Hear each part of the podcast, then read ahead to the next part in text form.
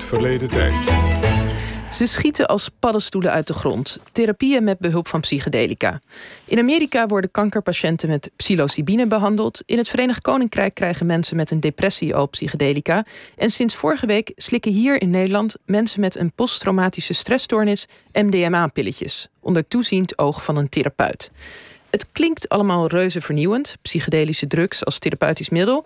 Maar volgens neurowetenschapper en psycholoog Michiel van Elk kan je misschien beter van een renaissance spreken. Want in de jaren 50 en 60 werden psychedelica ook al ingezet bij therapie. Ja, Michiel, welkom. Jij doet zelf ook onderzoek naar therapeutische toepassing van psychedelica. En nu denken wij altijd aan, bij drugs aan mensen die eh, dat voor recreatief uh, geestverruiming, uh, geluk tot zich nemen. waarom zou dit helpen bij psychedelica? psychedelica helpen bij psychische problemen? Goedemorgen. Um, ja, nou, goedemorgen ook, ja. nou, ik denk dat het in eerste instantie uh, belangrijk is om een misverstand uit de weg te ruimen. Want zoals het nu wordt aangekondigd, uh, kan het lijken alsof die therapieën al wijdverbreid uh, beschikbaar zijn. En alsof iemand met depressie of posttraumatische stressstoornis zich nu kan aanmelden bij de huisarts. Maar het is nog lang niet zo. Wat er nu gebeurt is dat er grootschalig klinisch onderzoek plaatsvindt om te kijken of die therapieën effectief zijn voor de behandeling van een breed scala aan aandoeningen. Inderdaad, verslaving, depressie, posttraumatische stressstoornis, angststoornissen. En afhankelijk van de uitkomsten van dat onderzoek kan misschien op termijn over een jaar of twee of vijf of tien, afhankelijk van hoe die resultaten uitpakken, dat inderdaad geïmplementeerd worden als reguliere therapie. Ja, en, en de gedachte dat dit uh, als reguliere therapie kan werken, waar, uh, waar komt dat vandaan? Hoe dat dan werkt is inderdaad dan een uh, tweede interessante vraag. Um, en daar zijn verschillende ideeën over. En uh, een van de ideeën is dat het met name gezocht moet worden, die verklaring, in de ervaring die mensen hebben op dat moment dat psychedelica werken als een soort van telescoop voor de menselijke ziel. Dat dingen gigantisch uitvergroot raken, waardoor je zicht krijgt op waar je angst precies vandaan komt. Of onbewuste processen die maken dat je depressief bent. En, je wordt er ook wat opener van, hè? Of en je wordt er ook opener van. En veel mensen hebben ook een mystiekachtige ervaring. Die voelen sterke gevoelens van verbondenheid en compassie. Die hebben een gevoel van verlies van het zelf. Het gevoel dat ze één zijn met de wereld om hen heen. Dat ze hun leven vanuit een breder perspectief zien. Maar zeg je dan, op zo'n moment kun je ook misschien zelf beter de problemen onder woorden brengen of aanvoelen? Op zo'n moment zelf niet, maar achteraf kan zo'n ervaring inzicht geven in een therapeutisch proces. Dus die ervaring op zichzelf is niet zaligmakend, maar als die ingebed wordt in een behandelprotocol met een therapeut die vooraf bespreekt wat mensen kunnen verwachten en achteraf hen helpt van wat heb je daar nou van geleerd en hoe kun je dat nou inpassen in je dagelijks leven om daar je voordeel mee te doen, dan lijkt dat inderdaad heilzaam te kunnen zijn. En toch nog eventjes, want ik denk dat mensen vooral misschien schrikken van de combinatie iemand met een posttraumatische stressstoornis en, en psychedelica. Want je denkt toch meteen ook aan bad trips en al dat soort zaken. Hoe, hoe zit dat dan? Zit er niet ook een enorm gevaar in dat je juist een hele slechte ervaring hebt eh, met die psychedelica? Dat het misschien problemen die je al hebt versterkt? Dat is zeker een gevaar. En uh, daarom is het ook belangrijk om zo'n ervaring in te bedden in een goede therapeutische context. Dus het is denk ik een heel slecht idee als mensen met een posttraumatische stressstoornis op eigen houtje naar een psychedelische retraite gaan of naar een smartshop gaan om truffels te kopen, magische truffels. Uh, en dan te gaan trippen, omdat dat uh, garantie is op een uh, bad trip. Maar als je dat zorgvuldig inbedt en goede begeleiding biedt en ondersteuning, dan kan die ervaring nog steeds heel heftig zijn en heel emotioneel zijn. Maar dan kan het uiteindelijk juist door die ervaring ook weer helend werken en mensen voordeel opleveren. Ja, goed. Nou, nou, zeg jij dus ook van psychedelische drugs als medicijn, dat is eigenlijk niks nieuws. Wanneer werd er precies voor het eerst over nagedacht om psychedelica ook als medicijn toe te passen? Eigenlijk al vanaf het begin. En eigenlijk zou je zelfs kunnen stellen dat de ontdekking van psychedelica een soort van revolutie in de psychiatrie teweeg heeft gebracht omdat men bijvoorbeeld na de ontdekking van LSD op het idee kwam van... hé, hey, die symptomen die mensen hebben bij een LSD-ervaring... die lijken verdacht veel op wat mensen hebben als ze een psychose hebben... bij bijvoorbeeld schizofrenie. Dus zou het kunnen dat bijvoorbeeld zo'n aandoening als schizofrenie... toch een biologische oorzaak heeft en uh, gevonden kan worden in de stofjes in ons brein... Dus in eerste instantie werden de toepassingen van psychedelica vooral gezocht van... hey, zou dat ons een model kunnen bieden om te begrijpen hoe psychoses werken? In, in het hoofd, in de hersens zelf? In het hoofd, in het brein. En dan hebben we het over de jaren 50? Dat is uh, begin jaren 50 geweest, ja. ja dat was de zogenaamde psychomimetische benadering. Dus zeg maar de nabootsing van een psychose. En dat is een aanleiding geweest voor een ontdekkingstocht van allerlei andere stofjes. De ontdekking van het serotoninemolecuul. Uh, die maakte dat we inzicht kregen van... hey, wie weet zijn er ook andere psychologische en psychiatrische aandoeningen... waarbij ook een verstoring in de neurotransmitterbalans in het brein... de oorzaak is van wat mensen ervaren. En daarmee ook een zoektocht naar allerlei andere middelen, antipsychotica, eerste generatie antidepressiva, die bij hebben gedragen uiteindelijk aan de ja, meer biomedische benadering in de eh, psychiatrie.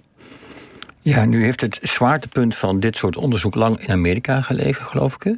Ja, en dat klopt. We hebben in Nederland de controversiële arts Jan Bastiaanse gehad, die uh, concentratiekamp overlevenden behandelde met LSD. En gaan toch even naar, naartoe. In een documentaire begrijpt u nu waarom ik huil. In 1969 legt hij uit waarom. Laten we er even naar luisteren. You cannot understand it if you have not gone through it yourself. That is why too often the doors of expression remain closed with these consequences. In a protective environment, the opening of these doors, at least for some, might bring catharsis. Ja, later heeft Bastiaanse veel kritiek gekregen. Of Bastiaans natuurlijk op deze uh, werkwijze. Maar laten we toch even stilstaan bij dat principe wat hij hier uh, oppert. Namelijk, psychedelica kunnen deuren openen in je hoofd die anders gesloten blijven. Zit, zit daar wat in?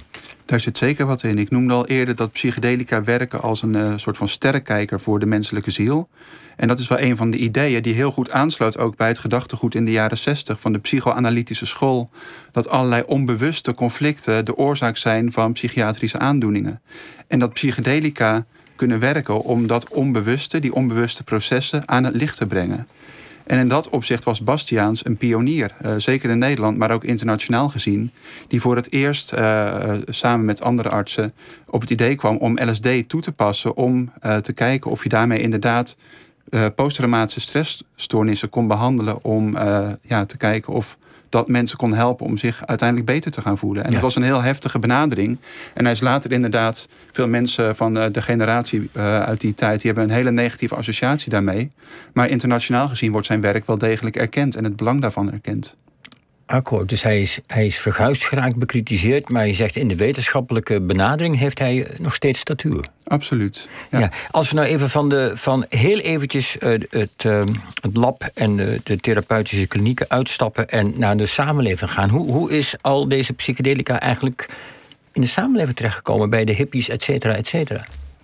Nou, in eerste instantie werden de, die middelen zoals psilocybine en LSD breed beschikbaar gesteld. De, de, farmaceutische bedrijven die die middelen ontdekt hadden, zoals bijvoorbeeld Sandoz in Zwitserland, die verspreidden dat op grote schaal, omdat ze zeiden: we hebben iets interessants gevonden. Misschien kunnen jullie kijken wat we hiermee kunnen doen. Dus iedere onderzoeker die maar wilde, die kon daar beschikking over krijgen. En gaandeweg vond dat ook zijn weg buiten het lab naar de samenleving. En kwamen ook andere mensen op het idee om die middelen zelf te produceren. En om daarmee te gaan experimenteren. Dus in eerste instantie vond dat onderzoek vooral plaats binnen de universiteiten en binnen de psychiatrische instellingen en in de labs. Maar gaandeweg raakte dat ook verspreid daarbuiten en gingen mensen daar op eigen houtje mee aan de haal. En dat leidde al snel ook tot een uh, nou, maatschappelijke ontsporing, waardoor er allerlei geruchten kwamen in de media dat die psychedelica potentieel ook wel eens gevaarlijk zouden kunnen zijn. In eerste instantie waren de berichten daarover heel positief. Als je kijkt naar de jaren 50, naar Newsweek en Time, dan zie je dat ze vol lof uh, publiceren over de vermeend positieve effecten van psilocybine. Echt als de avonturiers van de menselijke ziel. Mensen die daar, uh, Gordon Wasson, die daar naar op zoek gingen naar wat dat kon doen. En dat was een veelbelovend middel. Maar je ziet dat er halverwege de jaren 60 dat de beeldvorming omslaat. En dat er in één keer verhalen komen over mensen die onder invloed van psychedelica in een bad trip zijn gekomen. Of uit het raam zijn gesprongen. Of dachten dat ze doordat ze voor een auto sprongen de auto tot stilstand konden brengen en daarbij om het leven kwamen. En dat soort verhalen en incidenten werd zo gehyped dat er politieke bezorgdheid ontstond over de vraag van moeten we die middelen misschien toch aan banden gaan leggen. Maar is dat nou die terugslag? Heeft dat dan echt te maken met zorgen over het gevaar van, van de psychedelica? Of heeft het ook, wat jij zegt, ja, de eh, politici gaan er zich mee bemoeien? Ik moet ook denken, je, je had de beroemde Timothy Leary eh, in, in de jaren zestig. Die man die, wat was het, tune-in, drop, drop, out, drop out zei. Het was echt ook een maatschappijkritiek zat in die psychedelica uh, verpakt in zekere zin. Van neem die psychedelica en bemoei je niet meer met de rest van de maatschappij. Is dat ook heeft dat ook tot die terugslag geleid, denk je? Ja, absoluut. En Timothy Leary is natuurlijk ook uh, verafgoot en verguisd. Um, en hij ging eigenlijk aan de haal met zijn psychedelica-onderzoek als Harvard-professor. Maar uiteindelijk eindigde dat met huiskamersessies bij hem thuis, waarbij die studenten en medewerkers In Nederland zie je ook maatschappelijke onrust uh, ontstaan op het moment dat de Provo-beweging bijvoorbeeld voorstelt om LSD toe te voegen aan het drinkwater. Of bij het huwelijk van uh, koningin Beatrix en prins Klaus om uh, de politiepaarden van LSD te voorzien, zodat ze op hol zullen slaan. En op dat moment zie je dat de autoriteiten bezorgd raken en in actie komen. Die denken van dat moeten we voorkomen. Laten we die middelen veilig achter slot en grendel opbergen. En, en heeft dat ook invloed, laten we zeggen, voor de geneeskundige toepassing van psychedelica in de psychiatrie? Deze, deze eh, verboden die maatschappelijk ontstaan? Absoluut. Waar het voorheen, uh, zeg maar tot eind jaren 60 mogelijk was om vrij makkelijk onderzoek te doen naar de effecten van LSD en psilocybine, moest je vervolgens onderzoek gaan doen met middelen die op de lijst staan van uh, verboden middelen, die je niet zomaar in je bezit mag hebben en niet zomaar mag gebruiken. Dus het was nog steeds wel mogelijk om onderzoek te doen, maar je moest door veel meer hoepels springen om dat voor elkaar te krijgen. En in dat opzicht is er niks veranderd de afgelopen 50 jaar in de wetgeving. Die middelen zijn nog steeds verboden. Je mag ze nog steeds niet bezitten. En het onderzoek ernaar is nog steeds vrij lastig, omdat je aan allerlei randvoorwaarden moet voldoen voordat je die middelen echt mag gebruiken voor ook bijvoorbeeld voor therapie. Maar jij hebt inmiddels ook een, een grote academische beurs gekregen om onderzoek te doen met psychedelica. Dat klopt. geeft dat dan toch aan dat er iets aan het veranderen is op dat vlak? Nou ja, er zijn natuurlijk sowieso, er wordt heel veel onderzoek dus nu gedaan. Of, zijn gewoon de onderzoekers wat dat betreft eh, eh, veel, uh, hoe noem je dat, vasthoudender geworden? En hebben ze, zeggen ze gewoon, we moeten al die bureaucratie door, we vinden het te interessant om te laten liggen. Hoe komt dat dan? Ik denk dat het allebei is. Er is heel veel onderzoek gaande wereldwijd en er is heel veel enthousiasme. En ik denk dat, dat er wat dat betreft heel veel momentum is, meer dan ooit, om inderdaad te spreken van een tweede psychedelische revival, die hopelijk ook uh, niet weer voorbij zal gaan, maar langduriger effecten zal hebben dan uh, zeg maar wat we gezien hebben in de jaren 60. Maar tegelijkertijd zie je ook een maatschappelijke omslag. Dat er in de media veel opener gepraat wordt over psychedelica. Dat bekende Nederlanders open praten over de ayahuasca-ceremonie waaraan ze deel hebben genomen. Dat mensen experimenteren met microdoseren of naar een psychedelische retraite gaan om aan zelfverbetering en spirituele ontwikkeling te doen. Dus er lijkt ook meer openheid over het onderwerp op maatschappelijk niveau. Ja, het is meer mainstream aan het worden misschien. Het is meer mainstream aan het worden. Maar dan zeg je dus toch nog even tot slot, het zijpelt inmiddels dus ook, zullen we maar zeggen, weer het lab uit. Is, zit daar ook nog weer een gevaar voor jou als onderzoeker? Denk je van, oh jee, straks als er inderdaad allemaal BN'ers... Uh, als er één BN'er een slechte ayahuasca-trip heeft... dan kan ik weer met mijn onderzoek stoppen?